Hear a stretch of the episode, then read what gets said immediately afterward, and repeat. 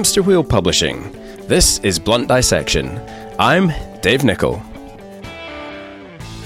On the podcast today, we talk with Dr. Sue Ettinger, aka the Cancer Vet. Dr. Sue is a boarded oncologist and heads up the oncology department at the Animal Speciality and Emergency Center in the Hudson Valley, New York. She's a co author of best selling Dog Cancer Survival Guide, co hosts the Pet Cancer Vet podcast, and if that wasn't enough, she's also a certified veterinary journalist contributing to Clinician's Brief, Today's Veterinary Practice, Veterinary Team Brief, and DVM 360. Dr. Sue is super passionate about raising cancer awareness and developed the awesome See Something, Do Something, Why Wait, Aspirate program. More than that in the episode.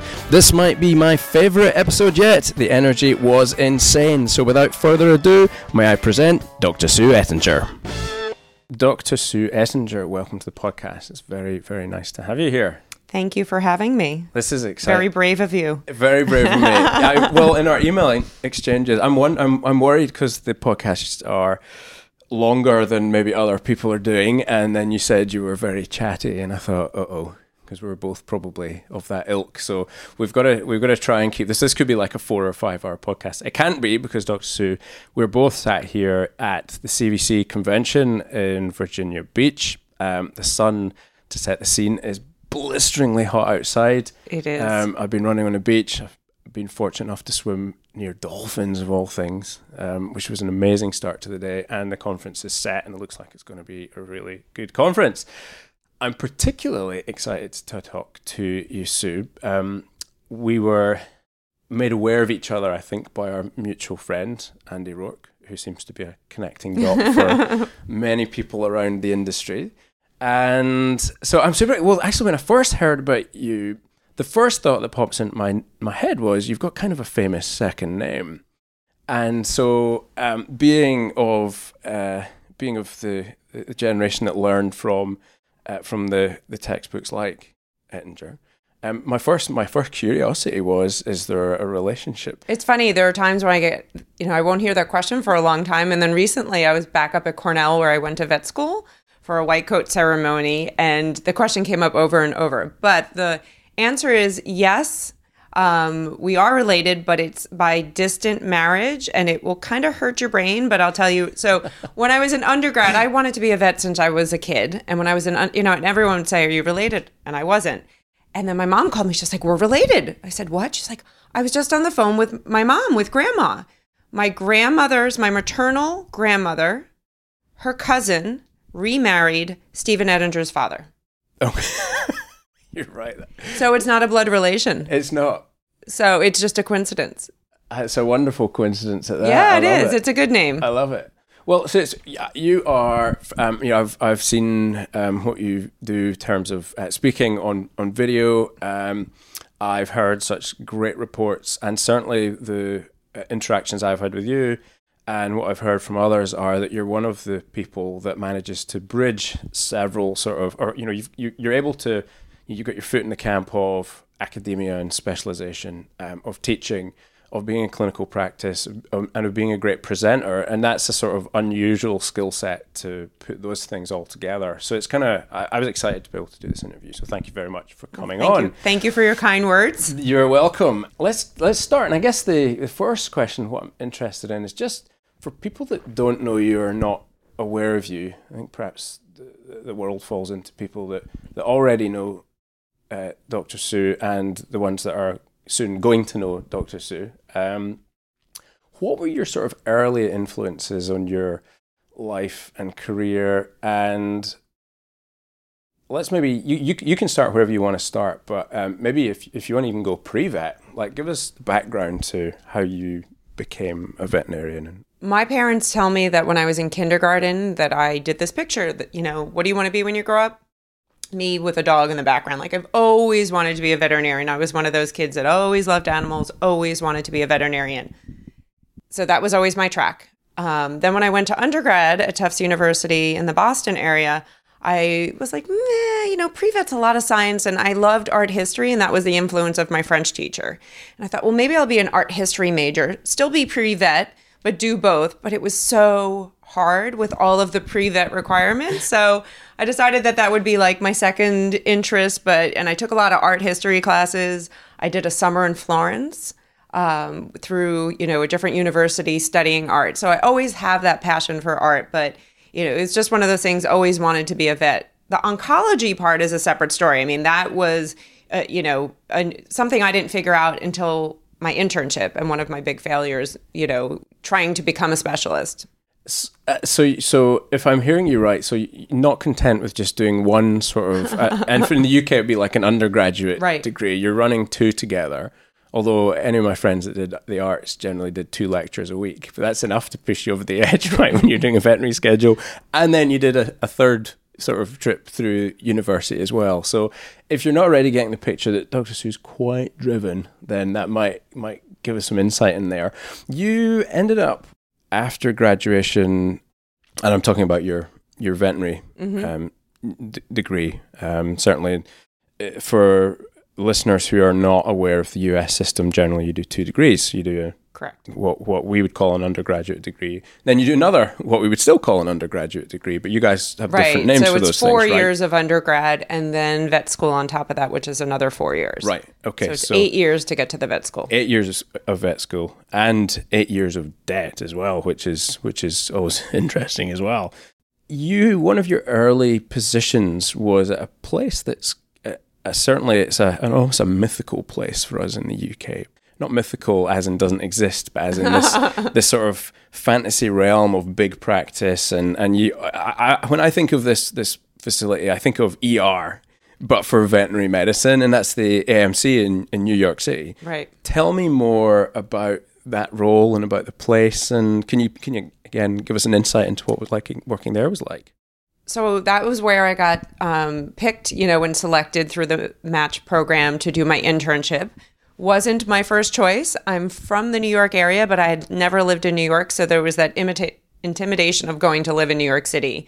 But AMC is this eight-story hospital on the Is it in Manhattan? on the Upper East Side of Manhattan and 30 intern mates. And it was like a movie. On the first day, the head of the intern program told us we were all dumb as rocks. and you're like, but I just graduated vet school.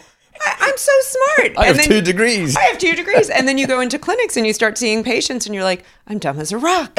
You know, but like, and you worked 80 hours a week. You worked 20 days on and then got one day off. You know, like you, some of your days you did from seven in the morning till the evening. And then you went what's called the double and you worked until anywhere from midnight till three in the morning. And then you got back up and were back at work the next morning. Like it was all of it was and it was just the norm there. Like there was no questioning. You're like, well, this is what you do. So it was this crazy program. But when I graduate, when I finished, I wasn't dumb as a rock. Thank you, Dr. right. Garvey. He even told us all. But I felt so comfortable to go and do any ER shift in anything that I had gained so much experience. And it was very teaching oriented. So it wasn't all about work, which is different than some internship programs. But I- mean, 80 hours a week, you know, it was crazy. Um, but it was so worth it. And I know that's probably, you probably don't have to work that hard to do, to get that. But it was something that I at least look back and feel like it really trained me well and um, shaped me in the clinician that I wanted to be. Right. And and that do you think that's something that's we're losing now? I mean, if if a graduate were to apply for a role there now, would it be the same or has that changed? It's changed. I'm not there anymore, but I know the internship program is smaller. Um, there's also been a shift, I think, in a lot of um, these programs to not have the end. like we were on our own in the evening with, Yeah. with supervised by a resident but there was four interns and a resident so you're never really alone but i think there's a, a shift by and i think a lot of it is patient driven and client driven to have more experienced doctors on the ER, so they have less interns there. Um, I don't think someone should have to work that hard and sleep that little to get that. You know, it was very old school. And the other thing, it was tough. Like if you messed up on a case, like you admitted on the ER, they called you over in the morning in front of the group that picked it up, and they told you what you did wrong. Yeah, right. Yeah, and it, you know, I did go to the locker room a couple of times and cried and think I, I'm not going to get through this program. Yeah. I'm not tough enough.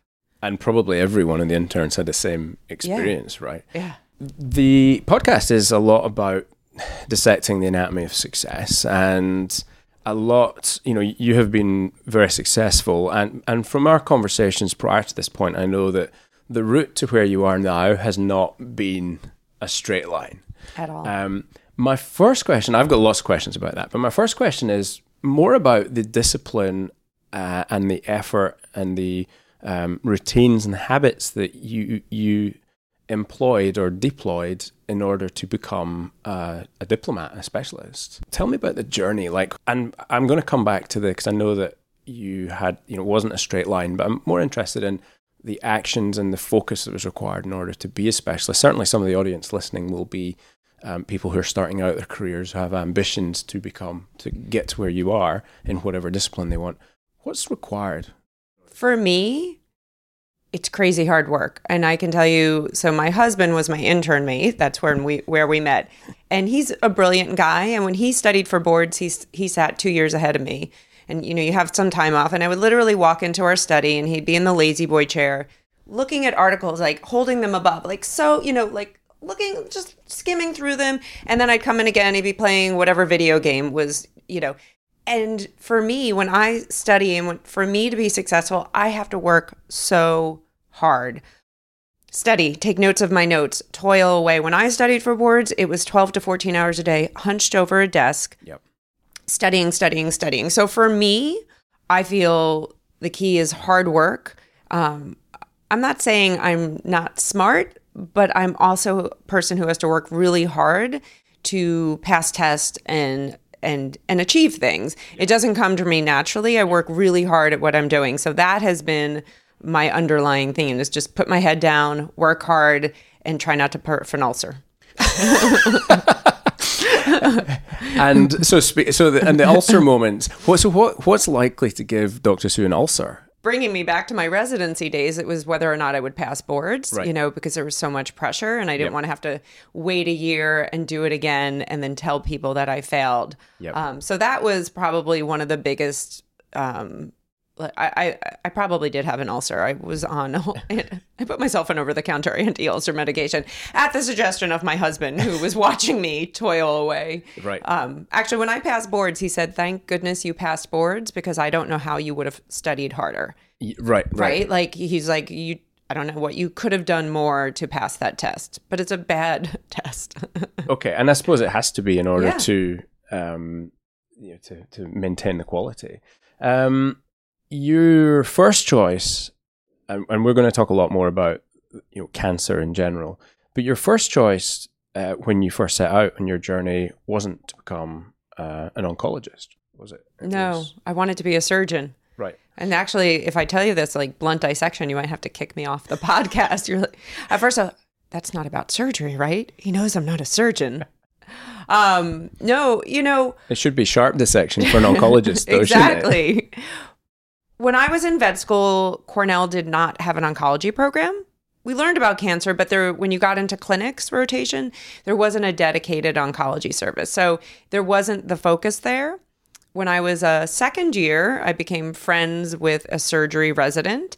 And every year he took one or two students sort of under his wing and we did the overnight. Like we were the ones who were on call to set up the, the OR for the emergency surgeries.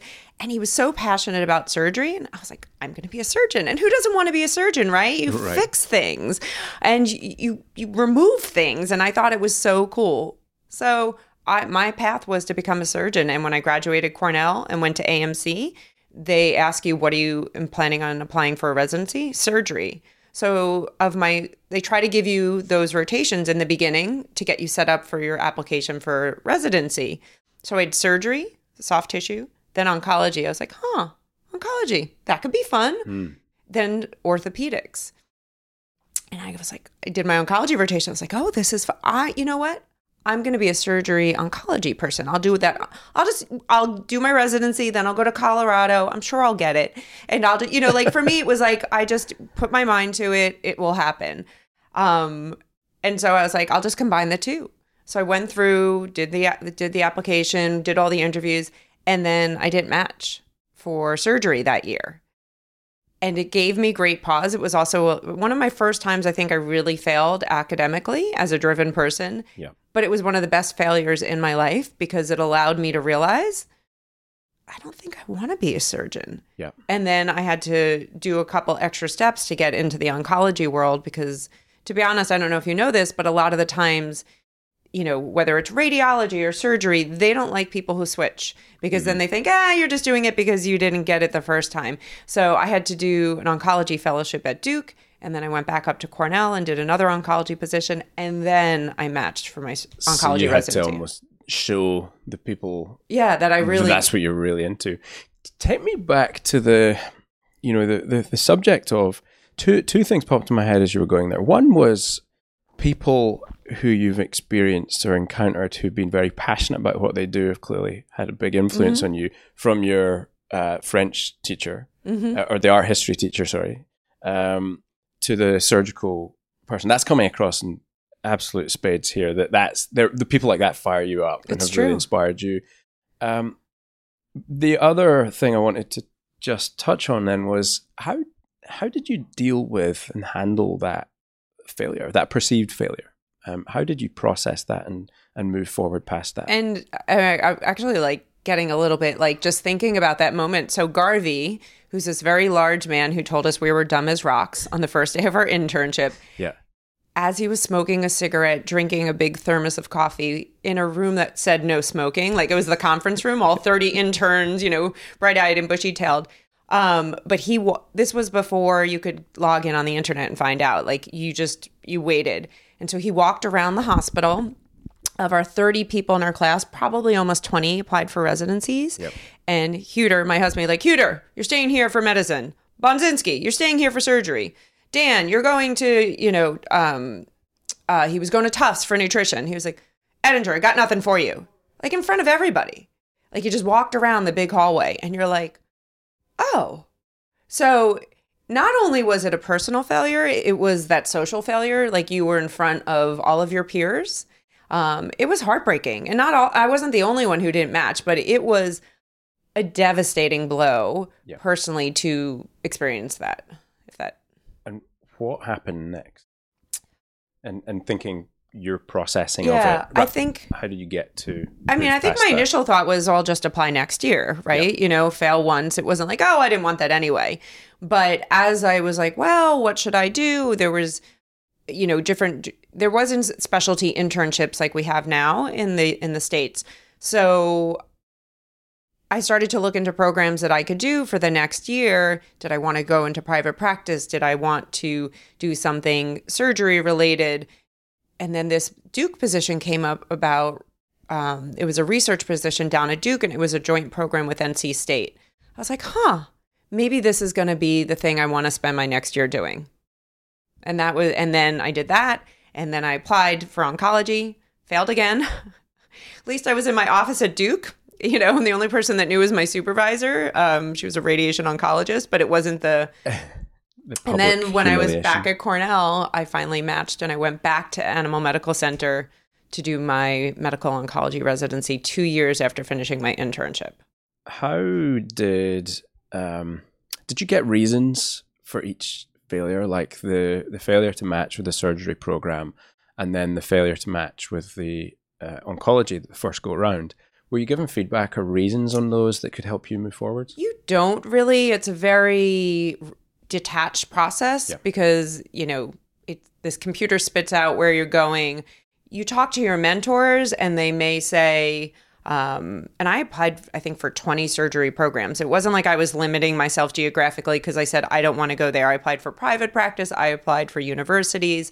Um, some people said your GPA is not high enough. I graduated vet school. I want to say with like a three five, like respectable. You know, not top of my class. Um, but the, you know, so some people say it was your GPA. You you didn't have a paper. You know, nothing that was What does GPA mean? What is that? Is that basically like your, your your- level of degree? Yeah, it's your your it's like um out of four. Right. So in the universities in the states, both undergrad and vet school, it's based on a so a GPA of four is perfect. It's like right. is graduating with hundred percent. Okay. So So it'd be our equivalent of having a first class. a- Yeah. A, a, a two two. yeah. So I was probably in the top third of my class, Right. which to be a surgeon is n- you know not good enough, Right. Kind of thing. So those were the things like you need to do a paper, you need more experience, you need, you know, things like that. For oncology, it was very simple. You just, this is your first time applying and we don't believe you. I mean, that was literally the unofficial, the, you know, people would tell me off the record it was because I just changed my mind and they didn't believe that I like, you know, that I would that I was passionate about it. And now the funny thing is I look back and I don't even want to biopsy like a mass. I did that uh, for the first couple of years when I was a boarded oncologist and I was like this is not my thing. Like, you know, I can't imagine doing anything else. And so my advice for people is, you know, it's hard not to get swept up by someone else's passion, which is what you were saying, right? Right, right. Somebody could be so passionate about it. You're like, oh my God, I want to do what they're doing because look how happy they are. Look how much they love. And I love what I do right now, but I thought I wanted to be a surgeon. So I think, you know, that's the hard part about follow your passion is you might not always know what your passion is at the moment. And that that that sort of leads into the next question, which I'm uh, personally I'm fascinated to being open to the journey. Mm-hmm. Um, and that sounds like a lot. Of, I mean, a lot of us. This whole concept of success being I start here, I get there, just as a fallacy that, that doesn't exist. You you you get halfway along, and then you think, oh, I'll try that, and oh, try something different, and you almost by accident run into the thing that you love. Is there, if you could go back in time to the start of that, are, are there any clues that you could, uh, you know, you could look back and go, huh, I, I knew then that might be a smarter way for me to go, or would there have been any processes that you would tell yourself right back at the start of your career, you, you should do this. That will help you find your direction. I don't think so, to be honest. For me, it's the experience, you know, and I think, you know, I look back when I did my oncology resident or my oncology rotation during my internship and I got really excited about it. To be honest, if I said, if I had at that moment had the revelation apply for oncology, it was sort of too late. Yep. Because I had told everybody I wanted to be a surgeon, you know, and you like, so I, I probably wouldn't. It, so for me, I don't think so. And I look back at those failures and I'm grateful for them. You know, I think they're important for us. And I think it's also really important to talk about it because I look at other people that when I was trying to become an oncologist that seemed so successful and you're like, oh, it was so easy for them. And it wasn't. Um, and I think it's, you know, those really crappy moments when Garvey's walk around and says, Ettinger, I got nothing I for got you, you know, that make you a better person in the long run. They they they do that, or they or they crush you. Is there anything different about you um, that makes you more resilient to those moments? Or have you found ways to build that as you go through your career? And, you know, I'm, I'm going to talk a little later, ask you questions about you know the discipline you're in now. On the outside, looks like it could be a depressing place to work. You know, all of our patients are all going to die at some point, but your patients in particular Such the myth. Right, and so that's a question we'll come on to. Okay. which, um, which is one of the real reasons I'm super fascinated to talk to you about this.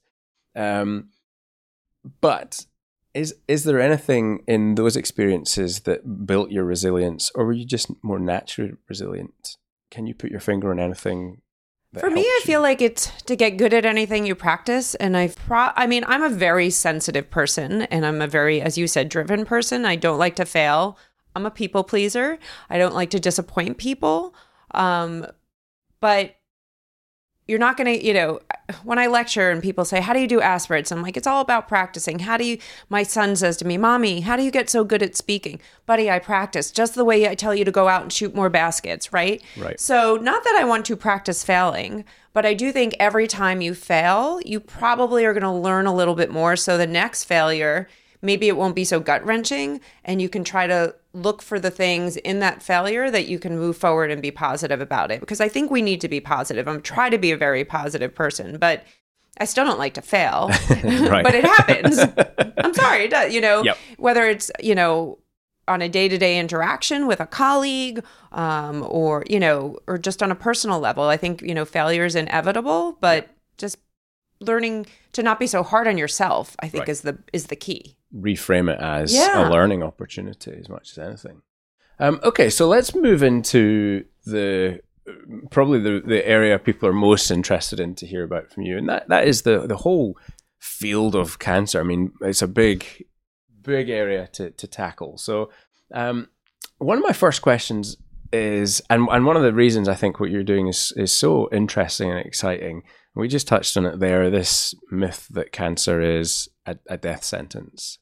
Um, expand upon that. Let's let's start there. It's funny though because I, when I work, you know, at a big hospital and people sit in the waiting room, they're surprised if I made you like look at the waiting room, which are my patients. It's the happy golden wagging his tail. I mean, most cancer patients are happy, healthy patients, except for their cancer, meaning they have very good quality of life. And one of the myths is I don't want to poison my dog with chemotherapy. I don't want to torture them with therapy for them to feel better after. What I love about treating dogs and cats with cancer is 80% have no side effects of the ones that need chemo. So they have a great quality of life during treatment and after treatment. And one of the hardest things that I have to do is educate people about that so they can make an informed decision. Because treating's not for everybody. Yep. It's not cheap.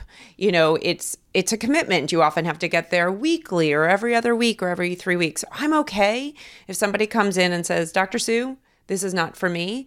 Thank you very much. But what frustrates me is when someone comes to see me three months later and they said, Oh, if only I had seen you earlier, I would have maybe thought about treatment. So it's just really educating people that their dog and their cat's going to have a really good quality of life, not just after treatment, but during treatment. During it as well. Um, what are the most common and most serious mistakes that vets make when dealing with cancer? I think assuming that the client won't treat. Okay you know that that's not the medical part of it but that's a huge part of it and maybe not working it up as aggressively as they sh- they medically know they should you know um, or just not giving the owner options up front or saying oh i'm not going to submit this aspirate because the owners can't afford it. But if you educate the client why we want to aspirate they might do it. And i have found that by educating clients and giving them options so i feel like that's a huge mistake. Or not I feel that you know so many clients have such a trusting relationship that's well earned and well deserved with their primary care veterinarian. And if the primary care veterinarian is pessimistic about treating cancer, it shapes the whole relationship. So that that's a fascinating thing. So and I and I don't know the the name that came into my head there was the human MD Deepak Chopra. Mm-hmm. And something I heard about him recently. I know he's a controversial figure, and um, you know the mind body link, and you know whether or not it's out there in quackery. I I, I don't know, and I don't have a, a particular opinion on that. But one of the things I heard was, which which really made sense to me, was when when a doctor tells somebody they've got cancer, and they tell them how long they've got to live. More than more often than not, they're right. And when that number time comes up, there seems to be evidence to suggest there there's at very least a correlation between that information and the reality. And that one of the bits of advice that he had given was, by all means, tell them they have cancer, but don't tell them it's a death sentence. Don't put a time limit on that. That seems to resonate, or certainly be a, a echo what you're saying there about the vet's perception. Then has an impact on how things go for you what what are the extremes of that? Like, have you can you put numbers on how much of an impact that would have based on what you've seen? People want numbers, you know. And my husband's a internist; he's a board certified internist, and I always turn the table on him. I'm like, but you don't tell people how long their cat's going to live with renal disease. Um, you don't tell people with Cushing's or heart disease. But when people come see the oncologist, how long is my dog going to live, doc? You know, they want numbers. So Eh, but I always tell people I live to be wrong. And I do have cases that live way beyond the survival times, and that there, on the flip side, there are patients that don't live as long. So I try to get people less clung onto the numbers. Yep. But when I was a resident, we had to know median survival times and response rates and a lot of statistics. And I was trained when I went in the exam room to give people that. And so I try to balance that a little bit more than just coming in and telling people what a number is because I do think that number can be very devastating um, and be difficult for the owner to decide what to do if they think that their dog has six months versus a year. I'm not going to not tell them the information. The other thing that I remind people, and you know, the survival times in perspective to a pet's life is different than our perspective. Right. So when we say a dog will live 12 to 14 months, uh, you know, for lymphoma, I say, but let's put that into perspective. Without treatment, it's a month. And how long does a dog live? So that, you know, in people, they give five year survival times and we live 70, 80, 90 years. So for a year, Yeah. for a pet's life, is not insignificant. Never enough if it's your own pet. Right. But I do think that it is, um, you know, you have to put those numbers into perspective. And are there any any numbers out there that are, you know, in in you know general awareness that are not accurate now? Like, what are some of the misconceptions about the more common cancers that we treat that you found that you fight against? And what are the things that you've discovered in your career that that really all of us in general practice should know? I mean, the the one that comes in my head are mast cell tumors. And I remember what I was taught about mast cell tumors. You know, you know they're going to have this sort of three to nine month survival rate and then i got in practice and uh, i think the only ones i ever euthanized because of the mast cell tumor were ones that came in with very advanced metastases in the chest but i can think of two of those in 20 years the rest Right. of them all died of other causes Yeah, most dogs, I mean, you know, with mast cell tumors, which is the most common malignant skin cancer we see, there, you know, I tell people one size does not fit all. My parents' dog had a very aggressive mast cell tumor, and it was the dog had a lot of other health issues as well.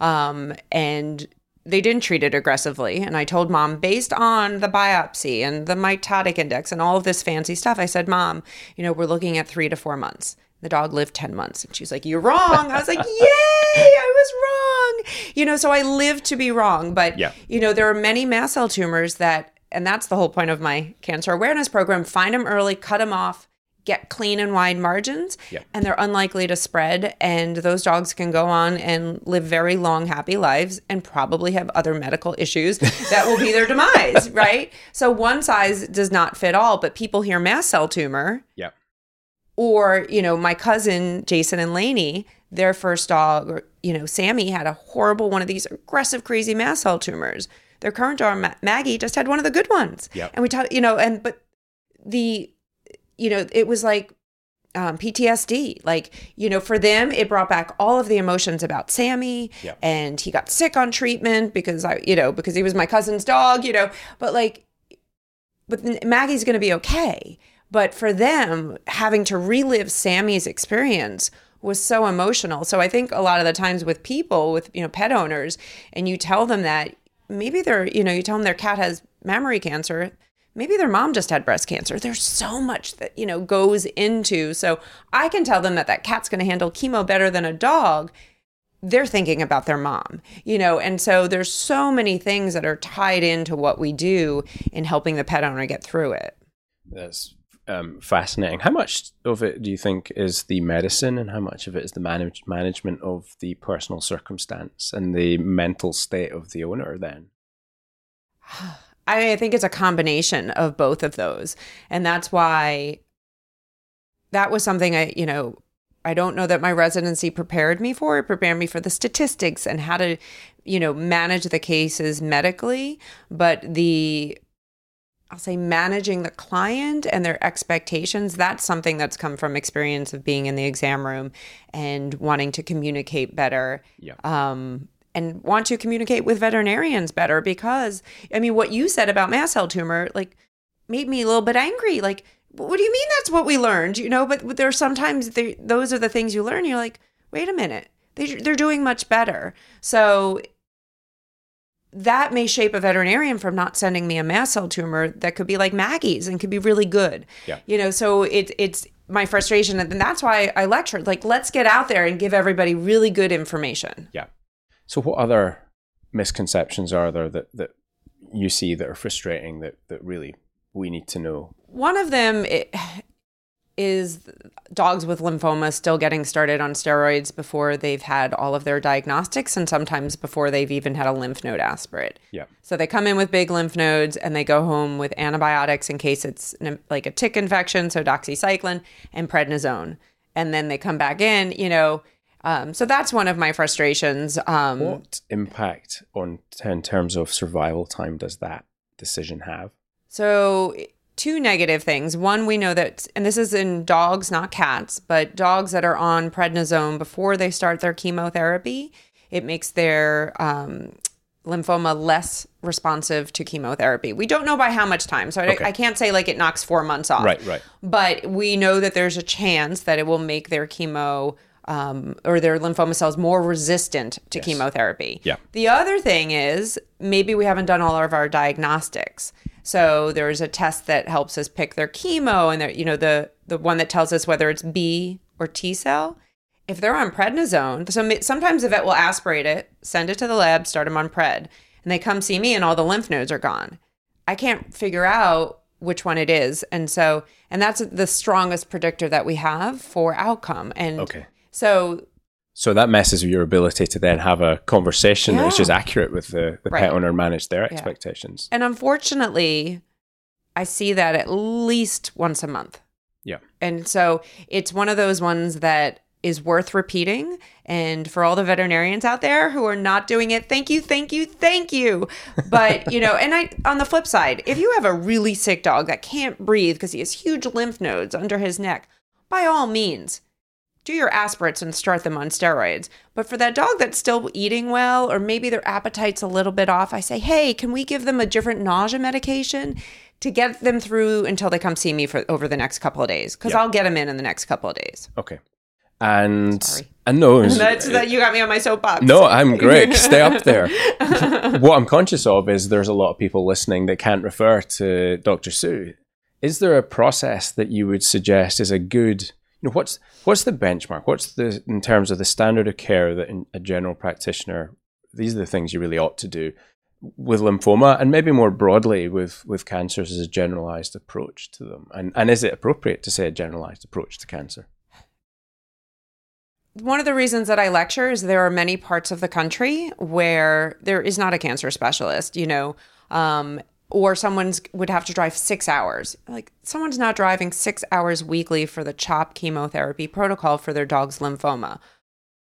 Some, and I, I, I hesitate because some oncologists believe that every cancer patient should be managed by an oncologist and don't like when general practitioners are doing it or being taught how to do it better. I tend to be a little bit more practical. Yep. And I think that there are veterinarians who are doing chemotherapy. And so hopefully they're coming to my lectures and or you know reading articles and learning how to or anybody's lectures but they're learning how to do it better. Um, because i think it's very naive to think that cancer specialists are going to be the only one treating cancer. In the us and canada there's something like only 400 oncologists. It's crazy. There's you know there's not enough of us and there may be 10 of us clumped in the in the metro new york area Right, right. and then you go to other parts of the country so I do think it is reasonable for general practitioners to treat cancer patients, but let's hope that they're learning about it. They're doing the right chemotherapy safety things for their staff and their clients and themselves, um, and then getting better at it. and on the safety issue, we we uh, had had dinner last night, and you were telling me a story of somebody. What what what so one of my doing? nurses, when I when uh, we started the practice um, that I was at before this one, so almost ten years ago, she was a supervisor, smart, smart technician. But she said at the past practice, her boss said, "Go outside to draw up the chemo and make sure that you're not standing downwind." downwind. I think she was allowed to wear gloves, but no hood, no closed, you know, connection system to decrease exposure. Um, It's a very natural fume cupboard, right? Yeah, Unless you're crazy, right? Um, Horrible. So I, I'm I'm I'm going to come back to again. One of the other things that you mentioned was uh, we were talking about was the connection with clients in the exam room, and certainly from my time spent in exam rooms and I've watched a lot of people doing consults now. What I've noticed is the vets frequently know what's going on with the animal, but struggle to find the right words to communicate that in a way that the owner then takes the action that's in the best interests of the animal. And it's almost never about money from the pet owner's perspective, although it's frequently about money from the veterinarian's pers- perspective. That, to my mind, when you add in the sensitivity and the emotion of dealing with a pet with, with cancer, that would seem to me to be something that would amplify that effect to make that harder. Um, so the language we've said obviously does have an impact. Do you have any advice for anyone listening about what sort of language or what language would you use in that moment in the exam room with with clients? For me, two two tips that have really helped me in the exam room recently, and I've actually gotten very interested and researched and learned about it. But the two tips that I have is empathetic phrases where you say, you know, and I now actually write it on the discharges. We're all rooting for Henry. Um, I'm concerned about the X-rays. You know, so so it you know it's just where you're part of the team. These are not the results that we were hoping for. You know, so it's you know not like you're going to be disappointed. This is you know we're all in this together. Right, together, so, yeah. Yeah, so I think the empathetic phrases and when I when I talk to other veterinarians, I say find one or two empathetic phrases and just incorporate them into your talk. You know, to really drive that home with the owners. And then the other big thing that has helped me in the exam room, especially those initial consults, when I was a resident, we went in and it's called the shot put method, where you just go in and you give everybody all the information. And I would walk in and I'd say, Sh- "Show up and throw up." Yeah, it's a, that's great. I love that. Can I can I take that? You can. Okay. Yeah, yeah. But we, I would go in and say, I know your dog has lymphoma, and you have a lot of questions. I'm going to go through everything, and then you can ask questions. And I would tell them how lymphoma starts, and I would tell them the tests that we do, and then, then I would tell them the treatment options, and then I tell them the prognosis, and then I, my nurse would come and give them the estimates typed up for them so they had it. Right with information sheets and a nice package, you know, you know, all this info that they need about chemotherapy. And at the end, I'd be like, "Do you have any questions?" They'd be like, "Maybe one." No, no, you went. O-. They'd look at their list. No, you went over everything. Yeah. Now, what I really think is a much better way is it's more of a dialogue. Yeah. It's called the frisbee method, where you go back and forth. I like the chunk and check, which I think is just a great name too. Yeah. I didn't make that one up, but you go in and you give a chunk of information, and then you check with an open-ended question. Yeah do you have any questions about that? Or what questions do you have? That's going to be better because you don't want them saying yes or no. So give them a piece of information and then ask them, give them another piece of information and let them have questions before. Oh, can I give one more? Yeah, please. Okay. Great. You can, give, you can give as many more no, as you like. I mean, the, and this is one that scared me when I first started doing it. And I go, I walk in and I say, What do you know about your cat's lymphoma? And they kind of look at me sometimes, they're like, Well, that's why I'm here. I'm like, no, I just want to know what what have you read online. Um, but what I love about that, sometimes they'd be like, oh, well, you know, my dog had a hemangiosarcoma and we euthanized him on the table. Or, you know, my, oh, my other dog had lymphoma and, you know, lived two years and never had a chemotherapy side effect. I'm not afraid of chemo. So by asking that information up front, you get to tailor your talk to their needs. Right. Um, and I really like it. But again, at first I was like, oh, do I really want this opportunity to find out what they know? Yeah. Um, but it's good. And if it sounds like there is a war going on outside, it's because we're being buzzed by uh, Virginia Beach is right next to Oceana Naval Air Station where they're they're doing a lot of training exercise with all the time, F-18s day and night, yeah. buzzing us nonstop here. Empathy, therefore, sounds like that's what you're getting at there um, the ability to understand their position and then empathize and, and change your approach based on that. Um, I like the, the frisbee method. That's quite cool. Yeah, that's a cool name as well. So I might use that one. we can swap. I like, I like show up and throw up. Is that it? well, there you can have that one. I'll use frisbee. We, we we we can reference each other. You work each day, you know, to to treat cancers, and I'm really fascinated by your viewpoint of of seeing it as a chronic illness, mm-hmm. not a death sentence. How do you do that, practically speaking? And then there's a part B to that question, and that is always there's this almost this friction between general practice and specialty, where people wonder whether or not they sh- either should refer or whether or not you know you see things that sometimes refer to specialty facilities and then the animal has an awful lot of treatment and it, you know on occasions they still lose the animal. And there you wonder although magnificent pain management and surgical technique there's still an impact on that animal's welfare. There's an impact on the client's bank balance. And there are always occasions where you don't get that win. Do you have a criteria for when you think this is this is a good case and when you think this is not a good case? And how do you approach that as a challenge that's a long question. It is, and it's hard um, because you may have your medical opinion, and the owners could have a different opinion. So there are some cases where like this and I'll be really blunt, like hemangiosarcoma, which I think is a treatable cancer, but it's still a crappy cancer in the sense that you know, getting to the one year survival time like we can with other cancers is much harder. And so they're going to have to go through surgery and then they're going to have chemotherapy, and the one year survival rates are still low. Can I ask a sidebar yeah. on that? And yeah. that is the cases where, you know, then you do the ultrasound scan and you find the gigantic mass in the abdomen. Those ones have always turned out to be benign in the biopsies I've done when I've done the surgeries and it's always the little ones in the spleens that have turned out to be the horrors. Is that? Yeah, so I actually have a talk um, on splenic masses that I, I'm doing why I'm here, but it came from when I changed practices a year and a half ago. The ER doctor saying to me, can you do a talk on splenic masses? They're always hemangio. And I'm like, no, they're not.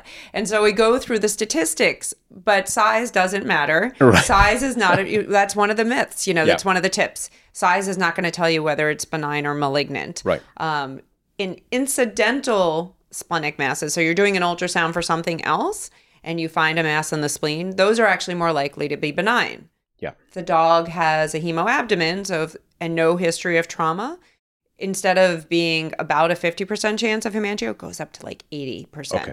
So that's why my ER doctors always think the you know the collapsed dog with the bleeding splenic mass is hemangio because yep. it changes the statistics. Yep. So um, yeah, but size is not a good predictor. Ultrasound appearance, you know, you know, so I have slides um, that my husband gave me because he does all the ultrasounds. And I said, I need a hemangioma, the benign one, and hemangiosarcoma. And so he sent me the images. And I go, which one's which? He goes, that's the point, right?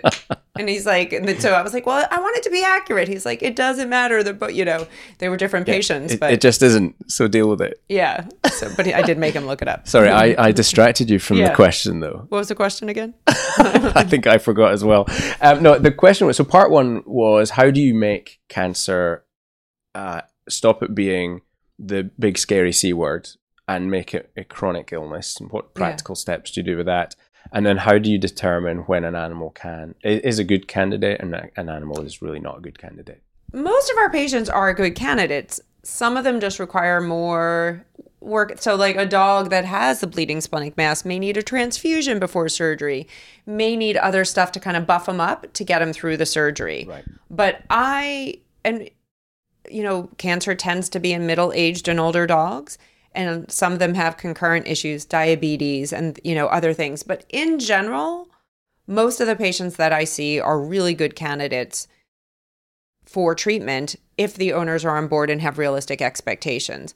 The reason that I think that we treat it like, you know, a chronic condition is because for example, lymphoma, even once they go in remission and they finish chemo, they're likely going to relapse, right?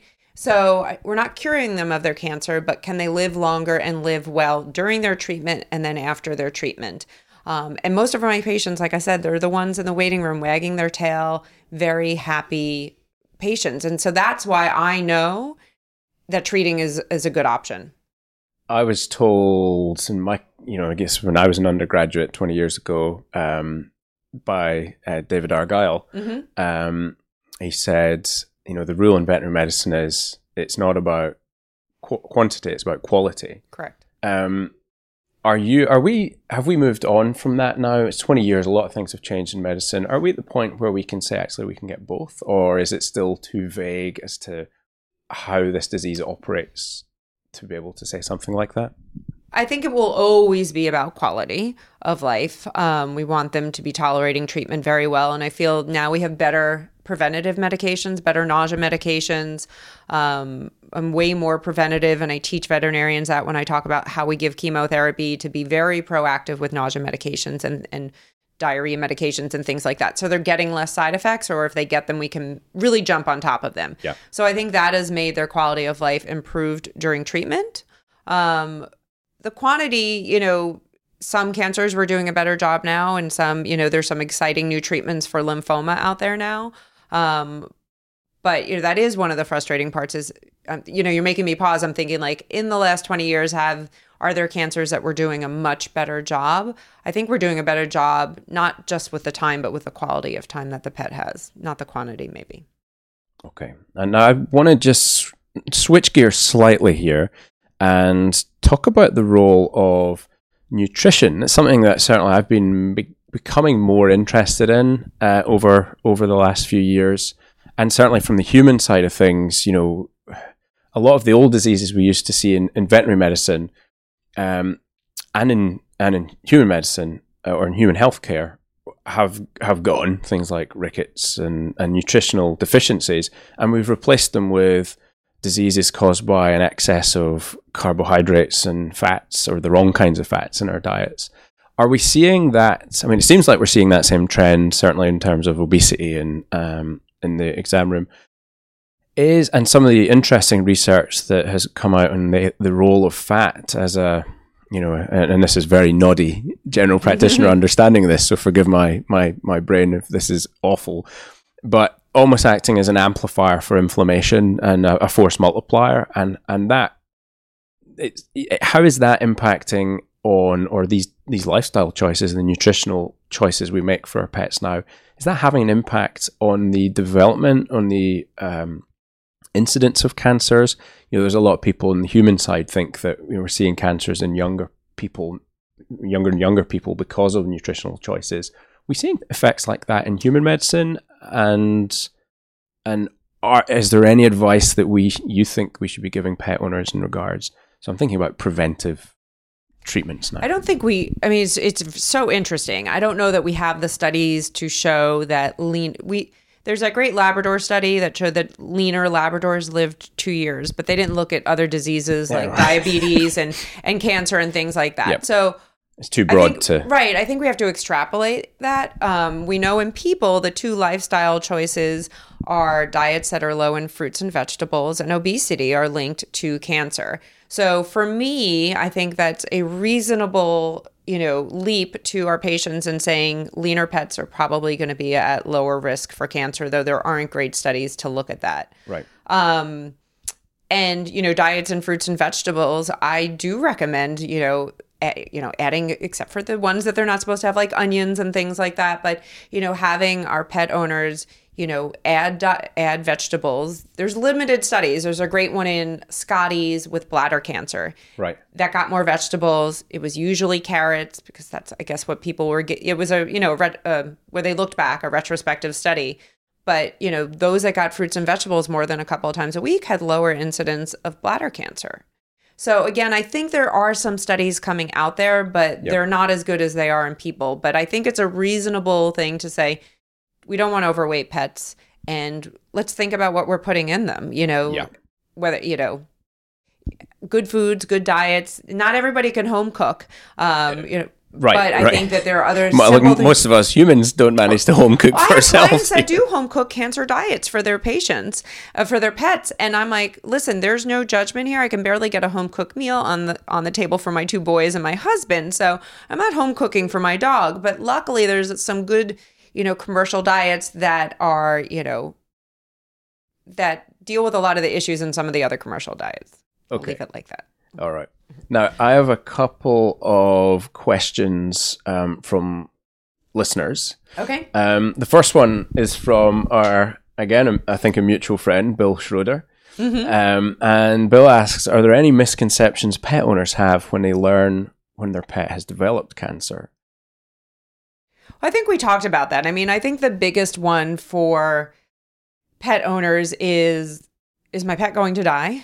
like now you know i mean yeah. like how long is, are they going to live and then if i decide to treat will they be sick the entire time and they won't but i think you know so when i tell people 80% of dogs and cats have no side effects to chemo and when they do it's usually mild and it only lasts a couple days and we have great medications to support them through it they're not going to be in the hospital you know are, sick from chemotherapy side effects. Very uncommon in dogs and cats. And are do you achieve that eighty percent by medicating them and managing their symptoms proactively, or is that eighty percent regardless of what you do? Um, it's a great, you know, it's actually a hard number to find the statistics where that came from because when I write a journal, so but most oncologists say that and there isn't i don't know if it's like eight glasses of water but i mean in my experience it's about 80% but i do think it is because we need to be proactive yeah. with their medications and there's simple things like giving nausea medication with treatment having the owners have it on hand at home so they're not waiting five hours after a pet vomits to go get it. Like, oh, I have the nausea medication. I'm going to give it right now and I'm going to jump on it. So I think it's probably because we're so proactive, but dogs and cats handle chemo better than people. They just do. And cats better than dogs. So some of it is species related and some of it is how we approach their treatment and their dosages. Okay. And um, Jen Wardlaw asks, "How do you cope with die off as an oncologist?" Uh, and I think that's that's more about your um, dealing with that because it's a mental. You know, we all have those. I've observed this rather chilling phenomenon, which vets in the UK call the Christmas clear out, um, which is sort of gallows humor, I think, um, where you know, there are certain times of the year vets become a bit disposable, and three euthanasias in a row is a pretty gut wrenching thing to have to do. Um, how do you cope with that? Are you, are or are you coping with that, or do you see the the last few days, or is that done with the general practice?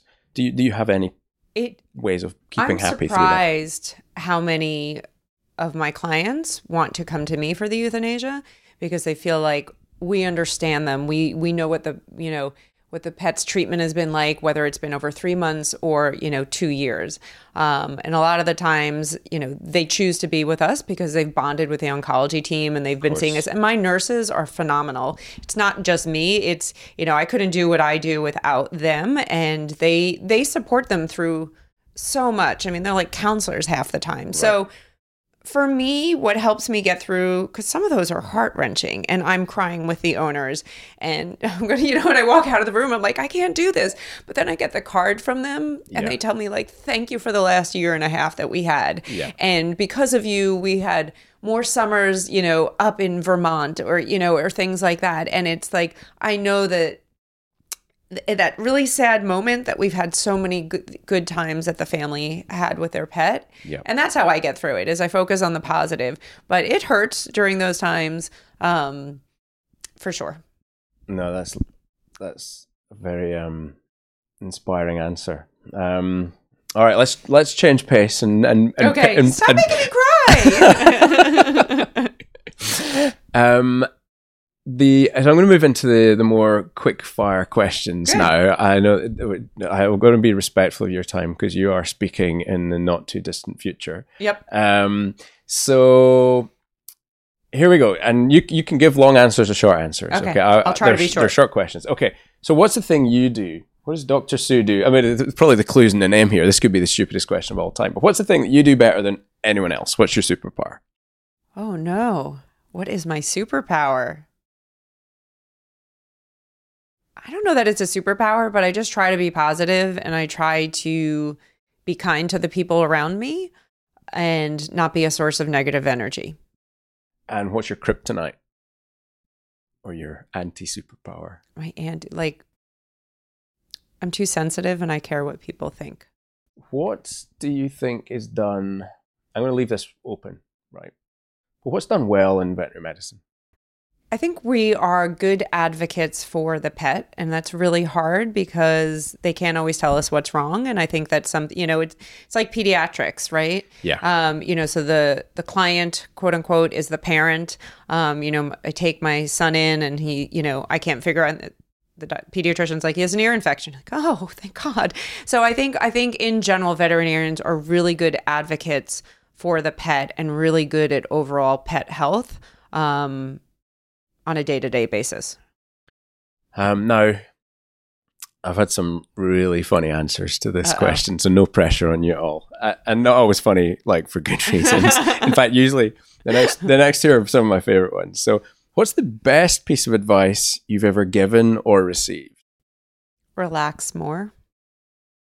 Are you? Did you give that, or did you receive that? Advice? I think um, probably both, but probably to receive it. I think that I am a very stressed person.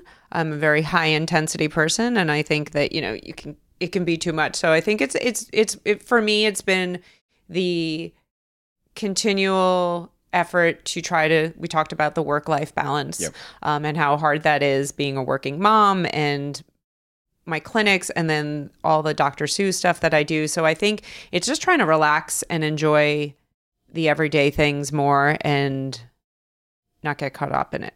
And so, what do you have any specific things that you do to relax that you find to be highly beneficial? Because I say you're doing a lot of stuff. Um, I, again, I want to be respectful of your time, so I might leave it for you know around round two if people want it to ask you about the balance between work life, being a, a you know having a being a mom and being a successful business lady as well. Um, we won't go there now because that's again that's another huge topic. What are your what are your tactics to to The- have that? The the easy thing for me, which to answer that I've just started doing about three four years ago, is I work out most days. Uh, whether it's just even just getting at you know a short workout, I get up. I, I'm not a morning person, but I get up every morning before work and I work out every day in the weekends, and it clears my head. And if I don't do it, I feel more stress. So for me, exercise and movement, even if it means less sleep or sacrificing something else, has been so important for my mental health. Do you have a time of day like you know? Cause you've got you've got um, two boys which are who are a little older than my daughter, and I know that one of the challenges I have is as soon as my daughter's awake, then there's no chance for exercise. I get up early in you the get morning, up early. What time do you get up? a little before six. It's not. It's Okay. not crazy. Yeah. It's not crazy, but I get to work a little bit later and I stay work a little bit later. Um, but I'm up between five thirty and six. But if I don't get it done in the morning, it's not. It's not gonna gonna happen. So you just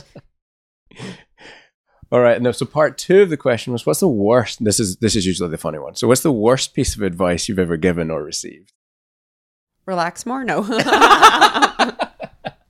um, The don't least- worry. Don't worry like- about your presentations. Come out and hang out with us. No. Um, quote quote unquote. Apparently, something I said last night yeah, we'll see how my talks dinner. go today. Um, my worst piece of advice: become a surgeon. No, um, you can be a surgeon too. Probably. I mean, some of it's a, it would be a long answer. It has to do with like working with toxic people, but you oh, know, you can and- get, you can give a long answer. no, I, I mean, I think some of it is just, you know, being in the, that kept me in an environment that wasn't good for my team's health and my own health. Um, and not just our health, but it was a toxic work environment and it's like how to change that situation. And so sometimes I think you listen to the people around you that this will be the, the right thing. And so, and I'm not a quitter, but for me, I didn't quit, but I changed jobs um, to find a better, you know, better place. And now, you know, so I think that can be, um, you know, sometimes when you're stuck in a bad situation, whether it's personal or professional, you get advice during it and it may not be one quote, but that just you look back and you say, "Oh, I should have changed things sooner," or things like that. So I think that's where the bad advice for me has been where I know I needed a change, but I didn't know I needed a change. Okay. Um, life has that way, doesn't it? Um, what uh, what what books? And I'm thinking more from a, a, a business development um, or personal development hmm um, point of view here. What books have you read or are you reading that have been really influential on your career and development? So I one of the books that I've read recently that I love is Made to Stick. Yeah. Which is about making ideas sticky and creating hooks like Velcro.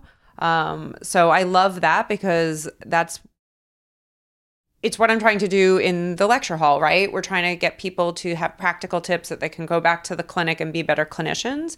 But you're also doing it in the exam room, right? How am I going to make this idea sticky to the owner that they can go home and tell their spouse about chemo?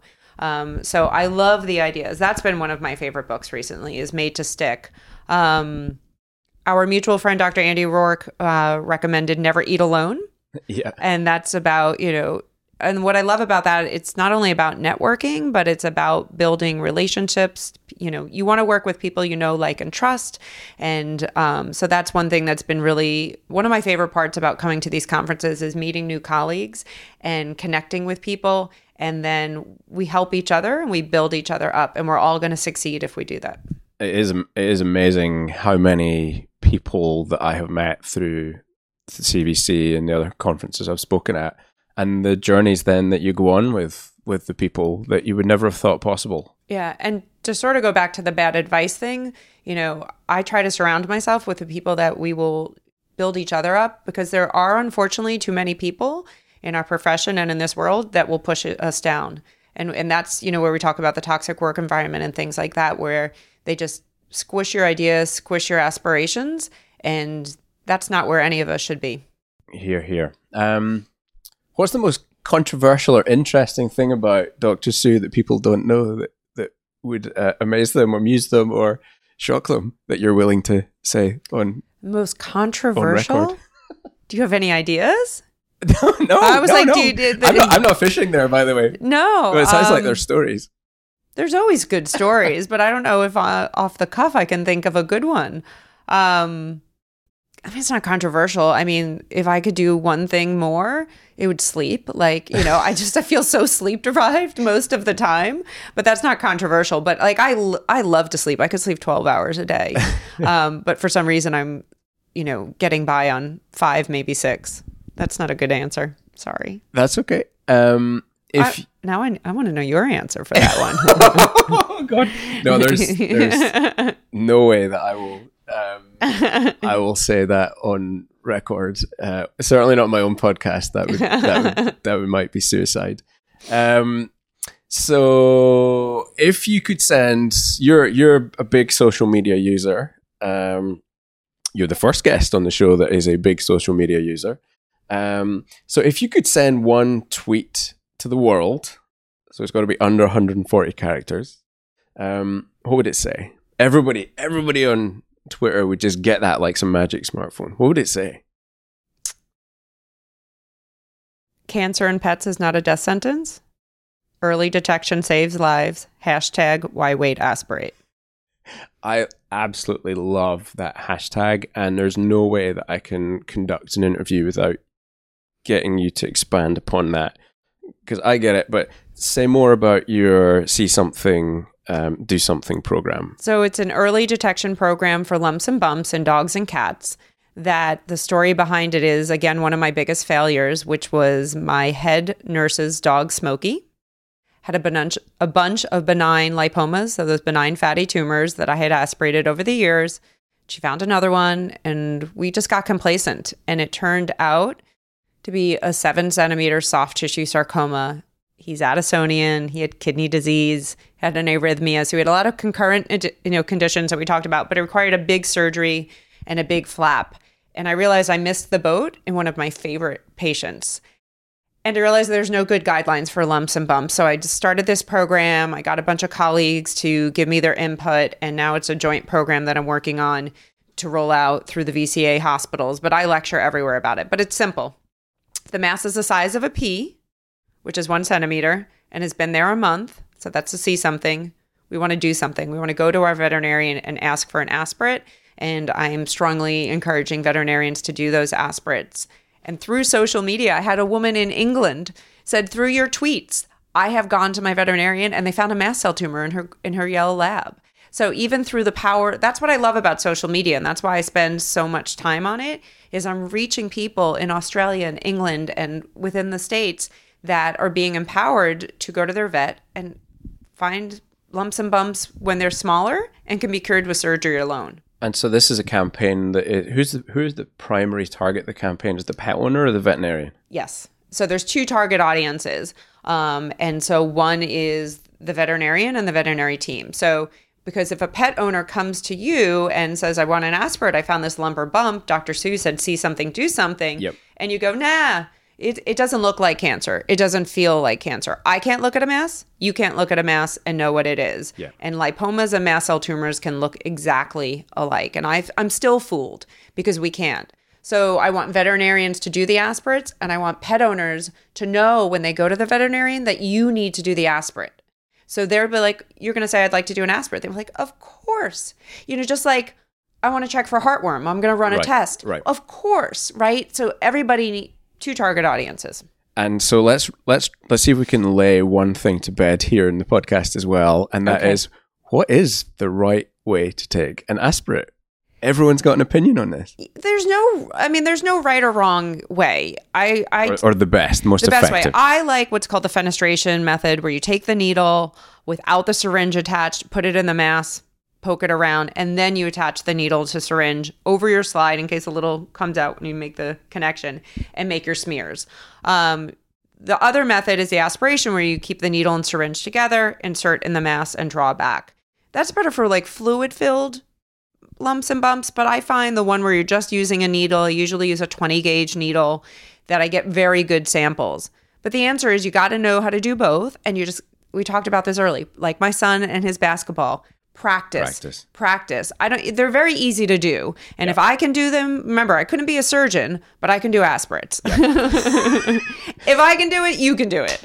And what are the what are the cancers that every generalist needs to know how to identify under microscopy, or should they just be sending them off to the laboratory? So for the program, we are advocating that the samples have to go to the the lab because I'm not a cytologist and I miss stuff that the cytologist. But you know, in my l- lectures, we go through the different categories. So I think you should be able to find a mast cell tumor. But sometimes they're hard to identify because they don't have the granules or things like that. So, but you should be able to tell lymphoma, mast cell tumors, soft tissue sarcomas are very distinguishable from other ones and carcinoma. So I think if you can at least know the cat the three categories, you'll be ahead of the game, but do not not aspirate because you don't want to look at the cytology. okay, and i.e., Send it to the lab. Yeah, right. Just You- do it. And the reason for the program, we said, you know, your vet will send the samples to the lab is to take away that responsibility for the veterinarian to make a diagnosis right away. I happen, I'm a geek with cytology. I really like it, but you don't have to like cytology to do aspirates. Right. You you can always use your support services to Yeah. get that information.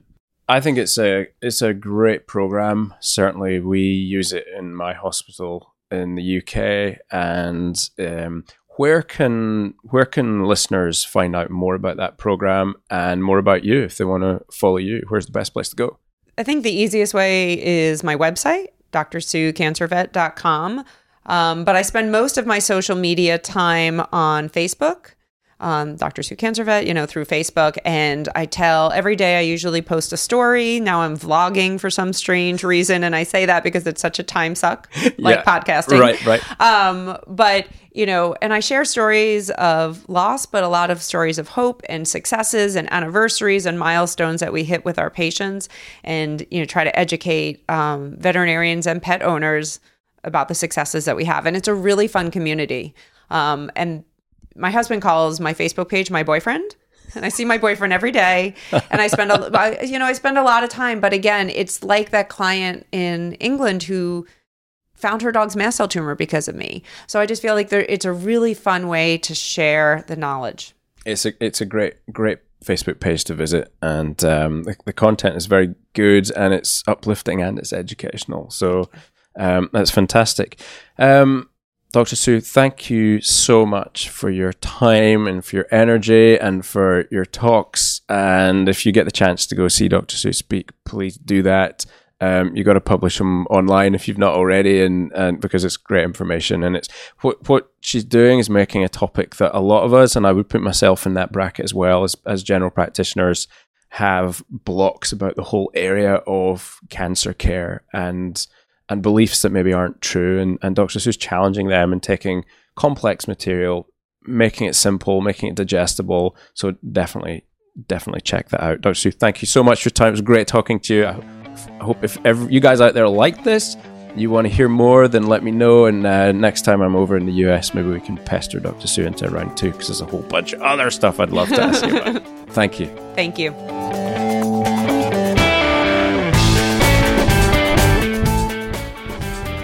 So, before you jump off, one last message. If you enjoyed the podcast and you want to get updates, don't forget to subscribe on iTunes. And if you would do me a great favor, I would be super grateful and it would help to promote the podcast if you would leave me a review. The more reviews, the better the rankings in the iTunes search res- results. I'd be most, most grateful. And don't forget, I publish a weekly blog post as well over on the hamster wheel. You can sign up for updates whenever that goes live on www.drdavenicol, that's N I C O L, you're spelling that. So it's www.drdavenicol.com. I will see you there and I'll see you next time on the podcast. Thank you.